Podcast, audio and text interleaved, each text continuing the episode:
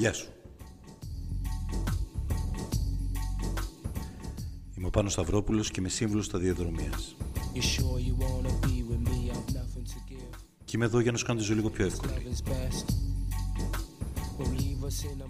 Το μόνο που έχεις να κάνεις είναι να μου στείλεις ένα mail στο info papaki για να μείνουμε στο κανάλι μας στο YouTube. Και εμείς στο επόμενο podcast θα σου απαντήσουμε.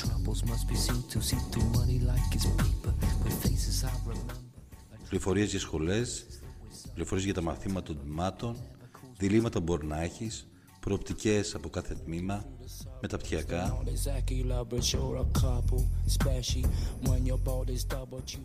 Είναι πιο εύκολο από ό,τι νομίζεις, μη διστάσεις.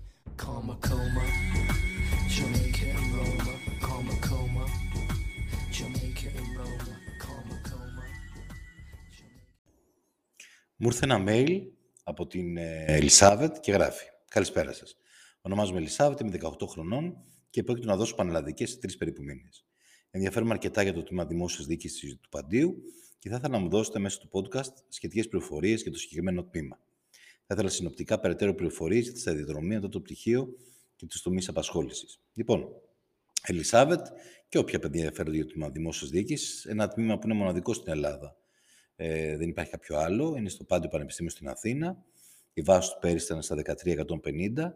Ένα τμήμα που έχει δύο κατευθύνσεις, δημόσια οικονομική και δημοσίων θεσμών και τρεις τομείς στα μαθήματα θα μπορούσαμε έτσι να τα κατηγοροποιήσουμε. Τομέας δικαίου, τομέας διοικητικής επιστήμης και τομέας οικονομίας. Όποια κατεύθυνση και να πάρει ένα παιδί, δηλαδή είτε τη δημόσια διοίκηση είτε των δημοσίων θεσμών, εγγράφεται στο οικονομικό επιμελητήριο. Αυτό σημαίνει ότι μπορεί να έχει όλα όλες τις προοπτικές που μπορεί να έχει ένας οικονομολόγος.